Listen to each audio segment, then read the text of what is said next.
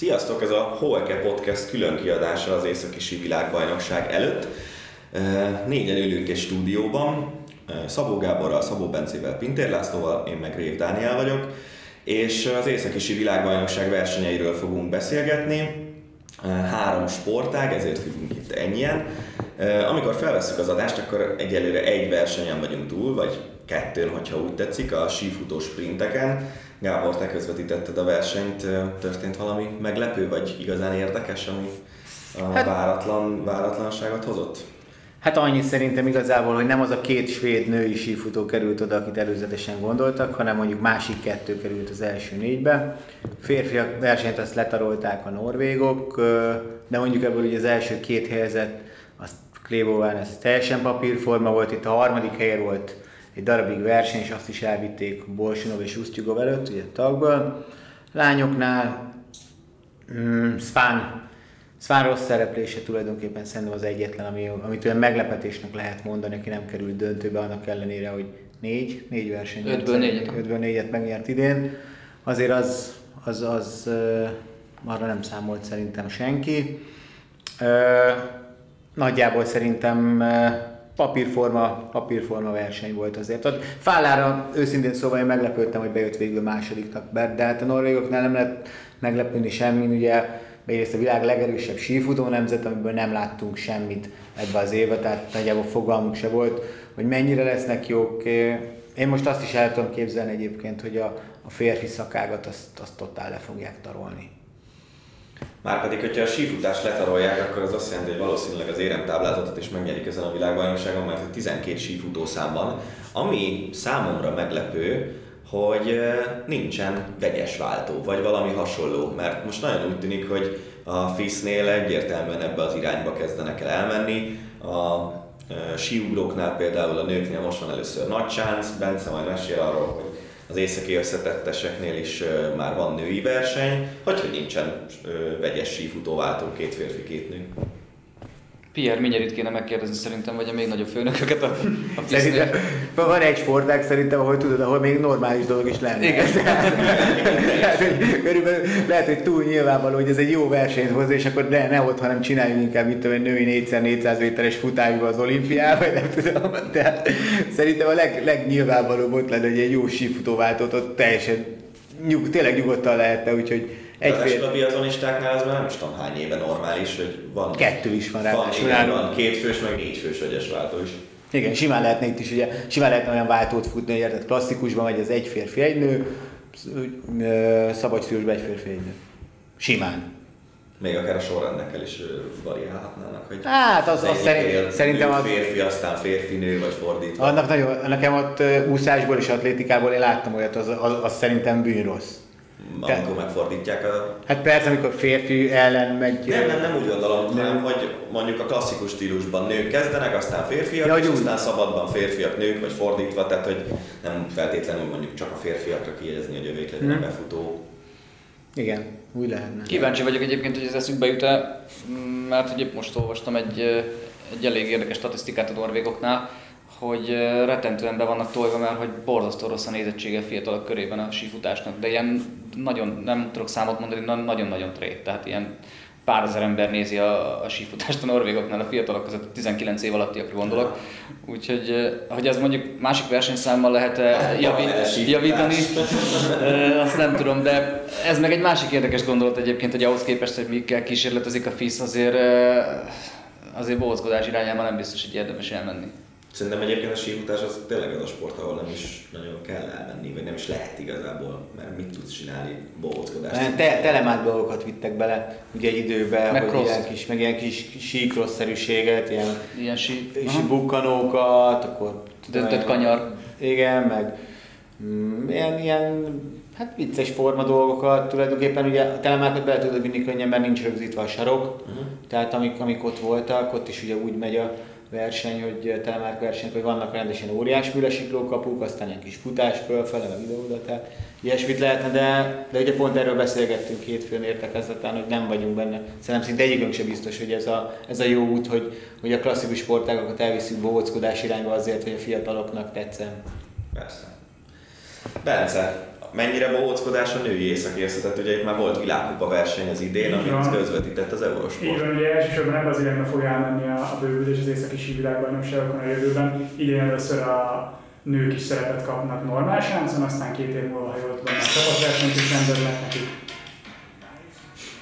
Ez az élő adásnak az És utána pedig 2025-ben, ha minden igaz, már nagy sáncon is bemutatkozhatnak majd a nők.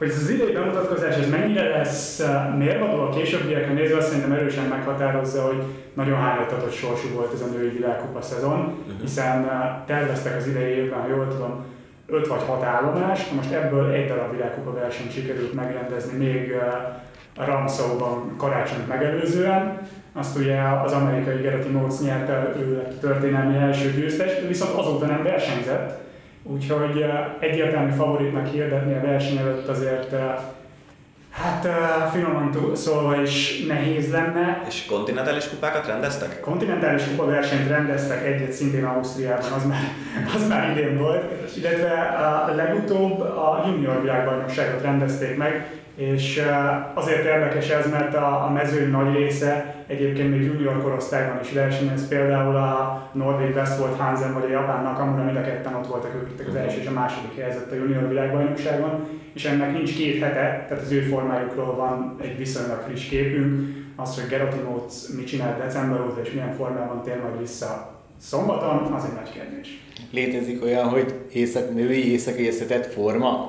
Tehát az, azért nem, nem megváltó Érdekes dolog ez nagyon, mert az ugye az Eurosport részéről is egy ilyen törekvés, sokat beszélgettünk erről az ősszel, de talán adásban kevesebbet, hogy, hogy nagyjából a, az emberiség, hogy áll mondjuk 7,5 milliárd vagy lassan 8 milliárd emberből, annak a fele nő, és mégis van egy csomó olyan sportág, amiben, amiben a női versenyek lemaradása hatalmas, és, és tegnap volt szerencsém ez a női síugró kvalifikációhoz, és az eleje az, az van olyan jó, mint egy férfi versenyen, az első 8-10 mondjuk, viszont egy, ahol, ami egy férfi versenyen elképzelhetetlen, hogy az 57-es mezőnyből 40-be lehet jutni 75 méterrel, miközben a legjobbak 105 métert ugranak. 30 méter van az 1 és a 40 között, és, és tényleg így látva ezt, én pedig én azt gondoltam, hogy ennél jobb lesz a, a női síugrás, mert én nem nagyon néztem eddig korábban, de látva ezt, hogy ekkora szakadék van az első és a 40 között, és ugye nyilván a 40 mögött meg aztán exponenciálisan nő ez a lemaradás, érthető valamilyen szinten, hogy ezek a sportágak nem kerülnek be a műsorba. Szerintem az egyébként a fiatal sportágaknak sajátja, tehát függetlenül attól, hogy női vagy férfi szakágakról beszélünk, minél fiatalabb a sportág, annál nagyobb a, a, a két végpont közti különbség, és ahogy ez ahogy ez idővel talán változik és halad majd pozitív. Viszont a női mezőny az meg jellemzően töredéke méretében a, a férfi mezőnek. Ezt az összes ilyen szabad stílusú sportágnál meg tudod nézni, snowboardnál, sínél, mindenhol. Tehát ahol mondjuk egy 15. világkupa helyjel, ahova csak oda utazni kell, mm-hmm. és mhm. gyakorlatilag csúszni se. Ez a Svényi Nem akarok régi sebeket feltépni, de, de tényleg, tehát eleve úgy kezdődik mondjuk egy síkrosz vagy egy snowboardcross közvetítés, hogy a főtáblán a lányok a legjobb 16-4 futam, a fiúk a legjobb 32-8 futam, mm. és ez mindegy, mind a kettőnél így van, és múltkor indultak 21-en a 16 fős főtáblára a csajoknál. Tehát és szerintem sem olyan. Csak idő kell lennek? Mert nem azért mondjuk egy sífutásnál, vagy egy alpesi sínél, ahol hosszú évek óta ugyanolyan rangja van egy női versenynek, mint egy férfi versenynek, vagy ha nem is ugyanakkor, de azért közel van a kettő egymáshoz, ott azért ez nem annyira van. Biztos többen indultak a férfi sprint selejtezőben, mint a női sprint selejtezőben, de gondolom nem ilyen arányok voltak. Kisebb az eltérés. Oké, okay, hát hogy 100, 100 környékén indultak a nőknél, és 150 a fiúknál, de mondjuk nyilván ott ki lehetett volna állítani. Én azért emlékszem különben arra, ez, ez furán fog nektek hangzani, de hogy például amikor én gyerek voltam, 1000, hogy van, 1984-ben az nyári olimpián atlétikában, a ne, le, akkor már volt maratoni futás, de azt megelőzően 3000 méter volt a leghosszabb, és tényleg ott is egy csomó ideig, tehát nem létezett női hosszú távfutás, amit most el nem tudsz képzelni, hiszen kimész az utcára, és minden második nő, nem lehet, hogy több nő kocog, mint férfi. És az volt a mondás, hogy nehogy hát persze, hát az túl hosszú. Hát igen, hát volt egy első New York maratonikon, ott volt olyan, hogy a versenybírók vetődtek rá az egyszem nőre, aki férfi ruhába indult. Meg ilyesmi, hogy, hogy azt, azt nem fogja bírni. A, a Giron is így volt. Giron is. Egy nő hát aztán a 20-as években igen. indult el először. És, és szerintem az 1972-es olimpián a leghosszabb női futószám azt szerintem a 800 méter volt. Wow. És, és még 84-ben debütált a 400 méteres gátfutás. Tehát azért, és azok nem olyan nagyon, az az én gyerekkorom. Hát figyelj, sífutásban még most is megvan a különbség, ugye kétharmadát mennek távot a lányok a fiúkénak. Ugye a leghosszabb táv 30 km a férfiaknak 50, 15 vagy 10 km. De egyébként ott sífutásban például most itt visszanéztem az eredményeket, 87-ben, amikor ugyanígy Oberstdorfban volt a VB, akkor a férfiaknál úgy nézett ki, 15 km, 30 km, 50 km váltó. Akkor még nem volt ugye az a, siatlan. ahonnan a si, hát siatlan, siatlanak az elődjese volt, ugye először rendezték így két naponta, a si, két naposan a siatlont, hogy mondjuk ment, tehát 87-ben még durván akkor kezdődött nem is hogy a korcsijázó lépés, hanem a szintonál lépés, tehát még nem is volt külön választva két szakág. Szerintem azért gyorsan változhatnak ezek visszakanyarodva az eredeti témához, tehát ahogy itt atlétik, jó, nyilván azért egy futás kicsikét közvetlen, vagy hétköznapi mozgás, mint egy síugrás, vagy egy extrém sí, de, de szerintem azért jöhetnek közel majd a nők azért, vagy legalábbis a saját mezőnyük lehet kiegyensúlyozottabb például. Szintén a tegnapi ö, síúró kvalival kapcsolatban került elém a pénzdíjazás. És képzeljétek el, hogy ebben a szezonban egy darab vegyes csapatversenyt rendeztek a síúró világkupában, a romániai normálsáncon Barcarosnyón, és annak a versenynek a harmadik helyezettje, az ugye kettő darab nő volt harmadik, hiszen két férfi, két nő alkotta ott a csapatot, több pénzt keresett azzal a versennyel, mint az egyéni világkupa győzelemmel kerestek a nők a női versenyeken, mert ott ugye azonos pénzdíjat adtak a férfiaknak meg a nőknek, és ezért 4500 frankot kapott az, aki harmadik lett a vegyes csapatverseny tagjaként, és aki megnyerte az egyéni világkupa versenyeket, az meg csak 3800-at.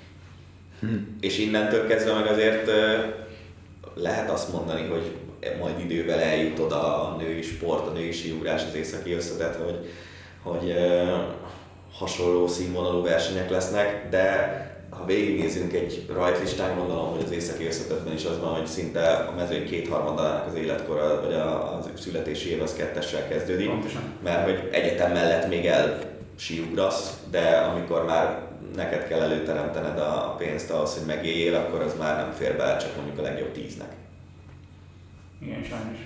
Pedig ez egyébként érdekes kérdés, hogy, hogy ugye a síugrásra átgondolva a lányok azért nincs, persze ugróerőbe igen, de mondjuk mint 240 centit ugrik magasban mondjuk egy férfi, és két métert egy nő durván, uh-huh. tehát az mondjuk mennyi? 20, 20 százalék, jól számolom így hirtelen. Ja. De ugye a súly a, és felület oldalról viszont a lányok egyáltalán nem rosszak. nem. síugrásba. Tehát ott még Ugye lassabban érik el a sebességet, tehát például az, az Oberstdorfi normál sáncon 107 méter a női sánc súcs, ami zsűri távolságon túli eredmény. Nem tudom őszintén szóval, hogy a férfi mennyi, de sokkal nagyobb nem lehet. És ott az az kellett, hogy Takanashi, aki egy több pici nő, 90 km per órával el tudjon ugrani.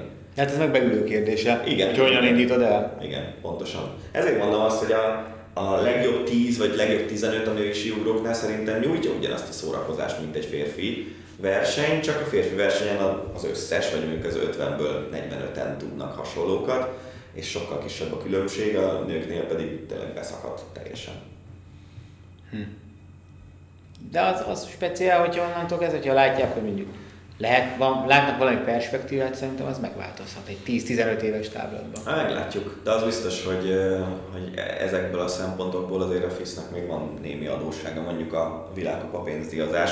Csak hát amíg nincs tévés közvetítés, addig nyilván Ezt akartam Hát, kiemelni, hogy ez- észak adtuk a világkupa versenyt, azt az egyet, amit rendeztek, de például a síugrásban ez még mindig nincs így, pedig hogy ha nem tényleg síugró női világkupa már jó pár éve. Persze. Meg a FIS ugye ez csak leírja, hogy ennyit fogtok fizetni, de nem fizetik a pénzdíjat. Azt tudom. Tehát úgy azért igazából nem biztos, hogy ez csak a FISZen múlik, nyilván rajtuk is, tehát ők megmondják, hogy 11 ezer frankot keres a, a győztes női és a férfi versenyző is, ugyanannyi egy, egy áll van egyébként az én sportágaimban legalábbis, Eh, de azt a szervezőnek kell előteremteni.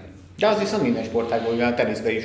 Persze. Tehát ott, ott se fizeti ki senki az Ausztrál Open szervezők helyett a, a pénzdíjat. Tehát, Igen, és, csak- és egyébként Csak ott más számok van. Igen. Más számok vannak, de ott, ott, ott a, a férfi-női azonos díjazás, ez egy döntés volt. És, és ugyanazokat az érveket lehet hozni majd, bár vannak nagyon jó női teniszmeccsek, de ugye állandóan mondjuk, hogy jaj, miért két, ők csak két szettre játszanak, nem háromra. És a többi, úgy kicsit ugranak, kisebbet ugranak, nincs akkor a verseny, de szerintem az egyenlő pénzdíj az egy döntés.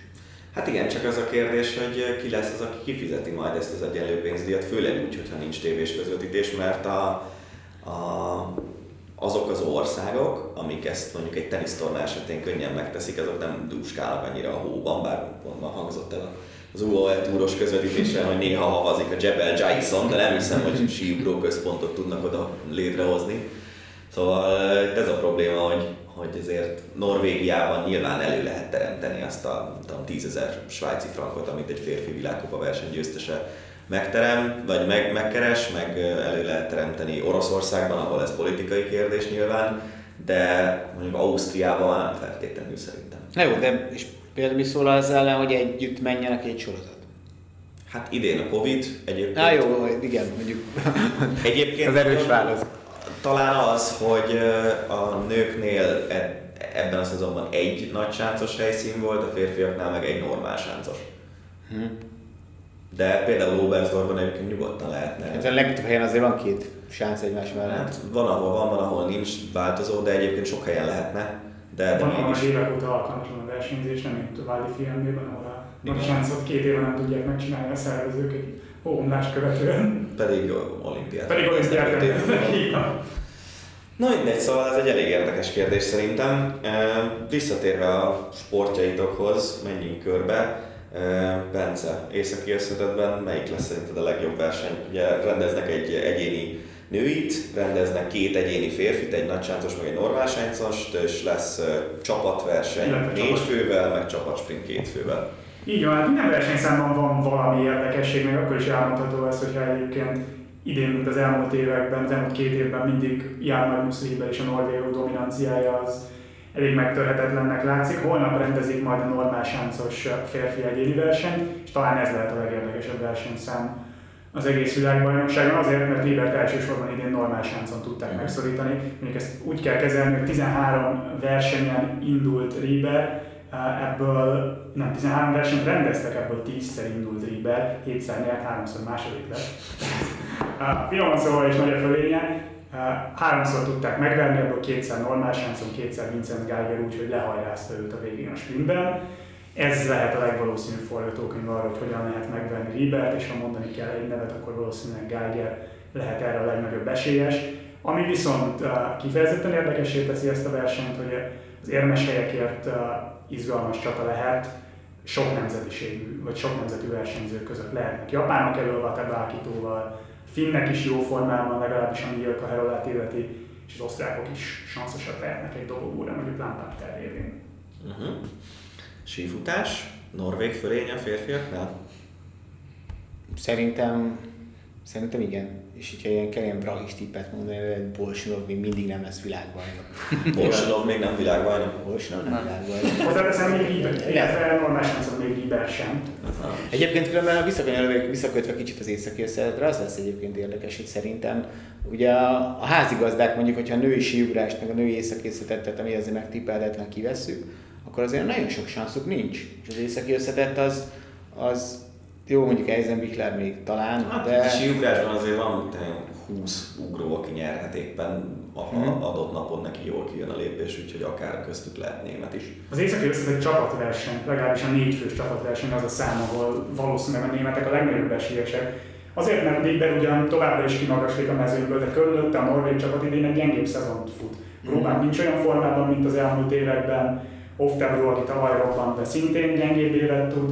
Tehát négy fős csapatban valószínűleg erősebb a németek négy fője, hiába emelkedik ki Lieber. Úgyhogy, úgyhogy talán ez lehet a legjobb. Igen, mert a, északi sívébére én nem is emlékszem, amikor ilyen tuti nagy, százszázalékos német favoritot ne tudtunk volna mondani valamire, és azért itt most ez, ez, ez, ez, ez azért bal is lehet. Visszakanyar a sífutásra, férfiaknál szerintem abszolút norvég fölény. Abszolút. Azért ezek az állóképességi sportágokban, amit a norvégok most beválasztottak, hogy nem mennek el sehova, és majd itt előkerülnek a világbajnokságon formát időzítve, ez alapvetően azért nagyon előny. Ezek, ez, ez mindig működik, úgyhogy tényleg simán benne van az is. Akkor is, hogyha nincs benne irreális mértékű simlisség? Nem, nem, nem, is ért, nem, is értem, nem is értem, miről beszélsz. Nem is értem, miről beszélsz. A formaidőzítés nagyszerűségét akartam. Jó, jó, de vagy nem, tehát hogyha nem, túlják, nem tolják túl a dolgokat a norvégok, akkor is nem, előny, hogyha Figyelj, nem alap... versenyzel, hanem edzőtáborozol? Igen. Uh-huh. Szerintem igen. Tehát egy, alapvetően azért ugye egy versenyre fölkészülni állóképességi sportákban mindig könnyebb, és mindig, ha, ha mindig jobb az a forma, amit te egy versenyre időzítesz, ha nem rontod el persze, mint, mint amikor te egy folyamatosan ott vagy egy világkupa szezonban, és mész mind hétről hétre, mert abból van a megélhetésed. Uh-huh. Ugye pont ezek az országok, a norvégoknál egyébként, és azt mondom, valószínűleg üzleti alapon, de ők ki tudják venni a megélhetés, sokkal többet keresnek valószínűleg otthon a saját szponzoruk alapján, meg ilyesmi, ők ezt meg tudták tenni, nem érdekelte őket az, hogy itt a sportágat esetleg nehéz helyzetbe sodorják, hogy vannak rajtuk kívül is, hogy mit tudom, ezzel világkupas szezonnak le kéne menni, és semmi nem érdekelte őket, és ez így szerintem... Mondjuk ott is szerintem csak a teteje volt, tehát a tetejére volt az igaz, tehát ott azért a Goldberg tőle felé ott elég sokan panaszkodtak a fiúknál, hogy gyerekek, Ja, tök, az, tök jó, hogy nem, azt a részét nem, nem értem egyébként. E, tehát igazából elég nagy sírás volt a, a, a rendes versenyző, tehát a, a nem a top 3-4 versenyző ah, részéről, hogy egyszerűen gyerekek nem tudunk pénzt keresni, mi ebből élünk és aztán végül a, a szövetségük hozott egy olyan döntést, hogy, hogy kompenzálták nekik a kiesett pénzdiakat abból a pénzből, amit nem költöttek el utazásra. Uh-huh. Nem, nem ugyanakkor összegeket, de mindenki kapott kompenzációt, de egyébként teljesen olyan, olyan, olyan pénzek vannak, ezt most olvastam, hogy, hogy izé egy dupla vax kabin, tehát nem az, amit a norvégok használnak, mert nyilván az, az 4000 euró a bérleti díja egy dupla vax kabinnak. Tehát, hogy mit, mit lehet megspórolni utazáson, meg ilyeneken. Tehát az is, hogy ugye odaálljon a Vax kamion, meg ilyenek egy ilyen világbajnokságra. Tehát abból azért lehet fizetni ilyeneket. Szóval szerintem, szerintem visszatérve, ők megengedhették, a legjobbak megengedhették maguknak, akkor a kicsit rosszabbaknak meg megmondták, hogy ti nem mentek, amit, amit végképp nem értek. Uh-huh. Tehát számomra az a legérthetetlenebb, hogy a, a, hogy a második vonalat, akik egyébként soha nem jutnak el, és azt és mindenféle hatalmi szó nélkül megkérdezni őket, hogy ti, ti el akartok menni a Tour de Ski-re, úgyse jutok be a világkupa csapatba, vagy világbajnoki csapatba, ha vállaljátok, mert, hogy ezt ezt miért tiltották meg, vagy ezt, ezt nem értem. Úgyhogy a biatlonosok mentek, az északi összetetőzők mentek, a síugrók mentek. Igen, ez azért is furcsa, mert szinte minden sportágban normális az, hogyha mondjuk a születik egy olyan szövetségi döntés, hogy a legjobb versenyzőket pihentetjük, per megvédjük a Covid-tól, per akármi más, a második vonalat általában azért elküldik az adott világkupa versenyre, főleg, hogyha ilyen pénzes országról van szó, mert Norvégiában nyilván, nyilván nem azon spórolnak, hogy most elutazzanak egy világversenyre, vagy nem. Szóval ez nekem, ez nekem nagyon furcsa. Jó, mondjuk az, azért az náluk is elhangzott már a tavalyi Covid után, és nem azért mondom ezt, hogy kezdjük őket sajnálni, mert hogyha valakiket nem kell, akkor azok ők, de számokra nem emlékszek pontosan, de töredéke volt a, a, a szponzori bevételük a tavalyi év után is a szezon végén, tehát so, nagyon durva költség hatékonysági lépéseket kellett tenniük, tehát csökkentették például a válogatottnak a létszámát. Mm.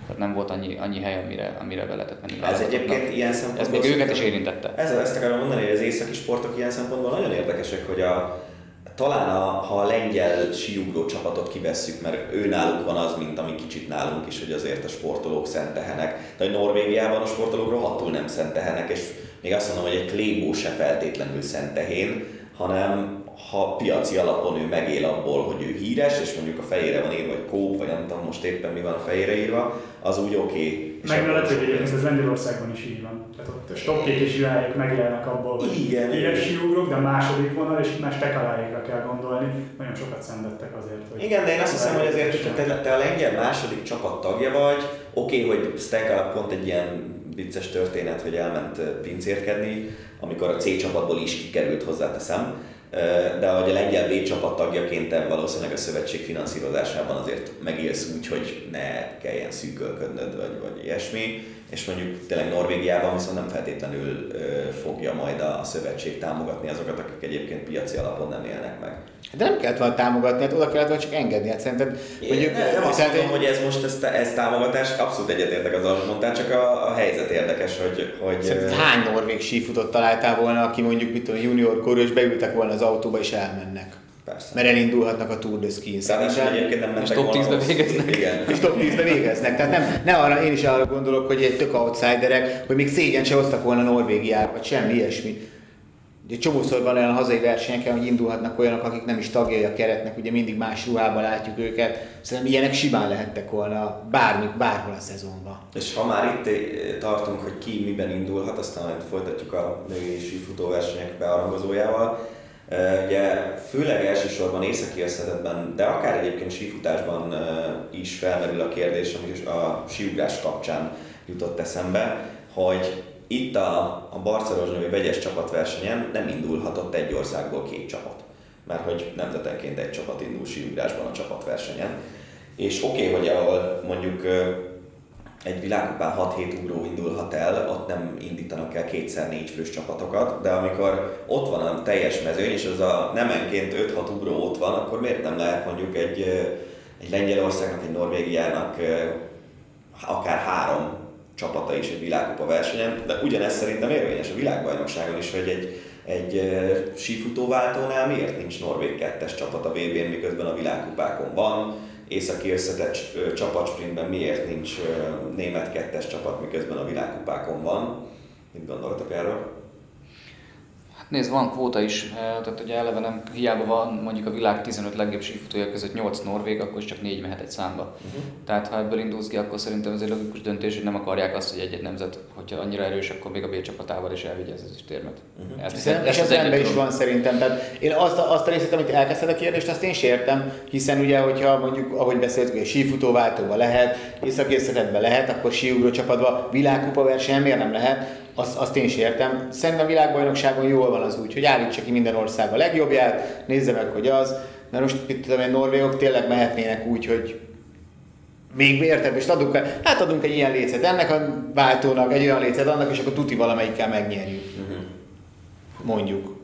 Jó, ez egy érdekes szempont, hogy maxolások között ilyen különbségek tudnak kialakulni a sífutásban. Igen, hát így viszont kicsit az a faramúci helyzet, hogy világkupa versenyt lehet, hogy nagyobb kihívás megnyerni csapatsprintben, mint mondjuk a világbajnokságon, hiszen csak egy norvég váltót kell Pontosan. legyőzni, bár teszem hozzá, a nyakamat teszem be, hogy ezt az egy norvég váltót senki nem fogja legyőzni csapatsprintben, mert... Na nem, hogy a nyakad bánja.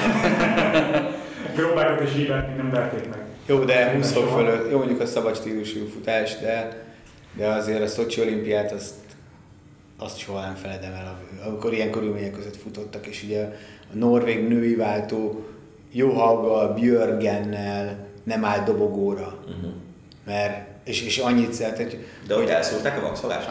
Nem 20 fok fölött volt, és azt se tudták, mit kenjenek. Hát olyan körülmények voltak, mint ma egyébként, és, és, ezek szerint akkor, lehet, hogy az akkoriból, de megtanulták, mert azért megnézett, hogy a fára, hogy ment ma meg a három fiú, tehát azért nem volt gondjuk. Nem, jól mentek ma, lét, de, de ott, ott, ott, hát én, amikor láttam, hogy Tereza jó hallgott, amikor így mentek el mellette így az emberek. Így, egyszer vettem részt egy ilyen sífutóverseny, ott volt ez, hogy mikor nem láttam, hogy azt sem tudtam, adtak egy lécetet a kölcsönzőből, vel is volt törve, és akkor amikor lefele csúsznak el melletted, annál szörnyűbb érzés szerintem nincsen sífutásban, hogy így mennek el, és, és ott, ott ez történt.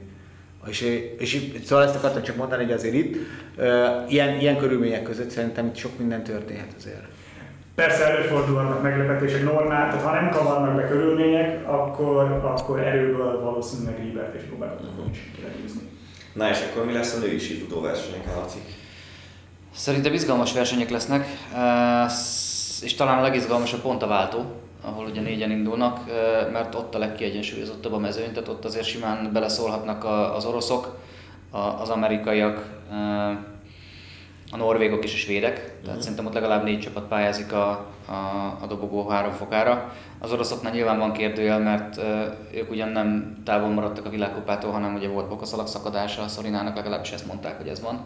Állítólag semmi baja nincs, tehát tökéletesen összeszedte magát a végére. A törés, mint kontadom, amikor Vuelták Nem, de, de, de, ezekben nem akarok ilyen szinten belemenni. Az biztos, hogy például a, a Nyeprájávának el volt törve két ujja, ott felraktak e, röntgenképet a műtött ujjairól, ha az ő műtött ujjai voltak. E, lehet, lehet itt ezekről beszélgetni. De lehet, hogy a kórház de, de, ő is, de ő is itt van, és ő is versenyez. Én azért az oroszok van ilyen szempontból bízok, hogy azért ők már nem azért, mert szurkolok nekik, hanem uh-huh. szerintem ők ott lesznek. Az amerikaiak meg sokat fejlődtek az elmúlt időszakban. A távolsági versenyeken nem hiszem, hogy jó hangot nagyon-nagyon könnyű lesz megverni, de nem lehetetlen. Uh-huh. Leginkább erre ha jó léceket kap, akkor Diggins lehet szerintem képes az amerikaiaktól, illetve természetesen a két svéd, Ebba Anderson és Frida Carson. A többit meg majd eldöntik a hóviszonyok, mert tényleg ami most volt ma, az olyan körülményeken nem találkoztak egész évben sehol. Akárhova mentek, minden tök jól kifagyott pályák voltak, volt, ahol mínusz 15-18 fokba futottak, itt meg plusz 18-20 fokba mennek térdigérő kásába, tehát ez teljesen, teljesen észszerűtlen állapotok vannak. Úgyhogy, de az is egy kérdés, hogy meddig tart ki ez az időjárás, mert hétvégén hideg front jöhet, lehet, hogy kicsit visszafül a levegő, Na, könnyebb lesz. Kérdezni, időt mondanak. Még nem nagyon néztem be valami őszintén a, a hosszabb előrejelzés, de azt kizártnak tartom, hogy ez a meleg kitartson a végéig. Uh-huh. Úgyhogy úgy érdekes lesz ez azért. Mindig azt szoktam mondani, hogy nálunk jobban senki nem ismeri a tavaszi hót, mert mindig március 15-én járunk sielni, és akkor általában ilyen körülmények vannak. Meg akire még kíváncsi leszek a, a norvégoktól, a fiatal Helena Mari Fossesholm. Én tőle dobogót várok a, a távolsági versenyek valamelyikén, biztos. Mm-hmm. Ő még junior, 18-19 éves. Talán egyébként ennyit el lehet árulni, hogy Pintér Laci azért minden évben bedob egy-egy ilyen nevet, amelyik skandináv ország feltörekvő junior versenyzőjének a nevét, ezt előbb ismerjük meg, mint a nézők, mert mindig, mindig jönnek föl. Nagyot téved, én nem szoktam vele. hát, de azt mondtam, hogy tévedsz, csak azt mondom, hogy minden Csak nem biztos, hogy még 10 éves pályafutás futnak. Mondjuk a Krisztina Stavovski erre egy tök jó példa, aki 19 évesen ugye megnyerte a junior VB-t két évvel ezelőtt, uh-huh. vitték a felnőtt VB-re, aztán elhasalt azt hiszem az elődöntőbe, a célegyenesbe, ott sírt szerencsétlen, pedig dobogó esélyes lett volna, ha bejött a döntőbe, és azóta nem hallottad. Be se került a válogatottba, tehát azóta nem, nem tudja magát utolérni. Akkoriban még a Linz Vánékkal csatázgattak a. Fut, igen, versenyez, de egyszerűen nem, nem találja megoldást, hogy, hogy, hogy mi ment el. Tehát ő se tudja, lehet, hogy táplálkozás, lehet, hogy fejben is rendben. Tehát ezek is tök érdekes dolgok. Összetettebb téma ez, mint az ember eh, ezt egy kívülről meg tudja állapítani, de tényleg Svánnal csatáztak annak idején a, a junior vb n és Sván most ott van, és hát a mai nap az nem úgy adta ki neki, ahogy ezt ő szerette volna, be is rágott rajta szokása szerint elég rendesen, nehogy aztán majd visszacsapjon a, a női váltóba. Hát csak az, a, ugye Skandináviában tényleg ott nem az van, hogy a, a sport az egyetlen dolog, ami, ami kitörést jelent a szegénységből, vagy ilyesmi más sportágaknál, ez egy társadalmi mobilitásnak egy elég fontos eszköze. Oroszoknál például igen. Igen. Az oroszoknál igen. Kimondottan. Ugye Lengyel Tamás, akivel Botnár Gergő szokott bringás podcasteket csinálni, ő meséli mindig, hogy egy 18 éves srác, aki jó kerékpáros 18 éves szinten Norvégiában, hogyha neki ott van az a lehetőség, hogy elmenjen ügyvédnek, vagy jogásznak, vagy orvosnak, vagy tök mindegy minek tanulni, azzal sokkal jobban fog keresni, mint a kerékpározásból valaha. Úgyhogy valószínűleg ez azért a sífutók nagy részére is igaz. Síugrás. Nagyon érdekes az szerintem, hogy eljutott, vagy eljuttatták oda a sportágat, hogy most már tényleg azonos program van egy világbajnokságon a férfiaknak meg a nőknek tehát egy csapatverseny nemenként, oké, okay, a férfiaknál ez a nagy sáncon, a nőknél meg a normál sáncon lesz, és egy-egy egyéni verseny, és lesz a vegyes csapatverseny, és egy hét szám most először a vb történetében. Én szerintem ez a legkevésbé kiszámítható sportág itt az északi síben. Tényleg a férfi versenyeken ott a normál sáncot azt szerintem megtippelhetetlen, mert egy darab versenyük volt a szezonban, ahol ráadásul kizárták a nagy esélyes Gunner mert uh, neki is valami átment a szervezetén a kaja lényegében. Ott ugye ilyen, igen, igen, ilyen teste meg indexel nézik meg, hogy milyen hosszú lehet a léced, és hogyha 20 dekával könnyebb vagy, mint a normális, akkor már kizárnak, mert túl hosszú a léce a teste meg indexethez. Volt pár ilyen a szezonban. De cserébe ez a verseny legalább múlt héten volt. Tehát igen, ez aktuális kép van arról, hogy milyen formában vannak a versenyzők. Nagy Sáncon meg pont az az érdekes, hogy, hogy hiába nyered magad rommá a világkupában, egész egyszerűen a VB az más, és uh, ugye két éve Kobayashi volt az, aki azt hiszem 13 győzelmet hozott a szezonban, és aztán a VB-n, érmet sem szerzett. Most meg lehet, hogy nyer. Most meg lehet, hogy nyer, mert most kettőt nyert így a VB előtti hetekben. Nőknél pedig, hát az a négy-öt név, aki kiemelkedik, ott, ott ugye van a Takanashi Sara, aki nyert 60 darab világkupa versenyt eddig pályafutása során, a második legsikeresebb nő áll 30-al, és uh, mégse nyert még egy, egy uh, 8 éve nyert egy csapat, vegyes csapat aranyat, de egyéni uh, világbajnoki címe még nincs, és most őt mondják nagy esélyesnek, de hát majd meglátjuk. Ezek azért nehézen kiszámítható dolgok. Abszolút, meg tényleg, hogyha repülsz mondjuk nem tudom 6-8 másodpercet, lehet, hogy annyit se, egy rosszkor jött céllökés és vége a versenynek, úgyhogy ebből a szempontból is ez a legkiszámíthatatlanabb, mert a sífutásban ilyen hirtelen dolog nem tud történni. Hát meg ugye a női sport egyébként is azért kicsit kiszámíthatatlanabb szerintem, általában a férfinál. Ez mindenféle pejoratív bizony mondom, ez teljes ilyenek vagyunk. Ö, és akkor erre még rájön, hogy ugye minden síugrás, ami a férfi sportok közül is szerintem az egyik legnehezebben prognosztizálható, mert hogy ott vannak ez a mezőny, és a többi, és tényleg hát azért annyi mindenem múlik. Igen.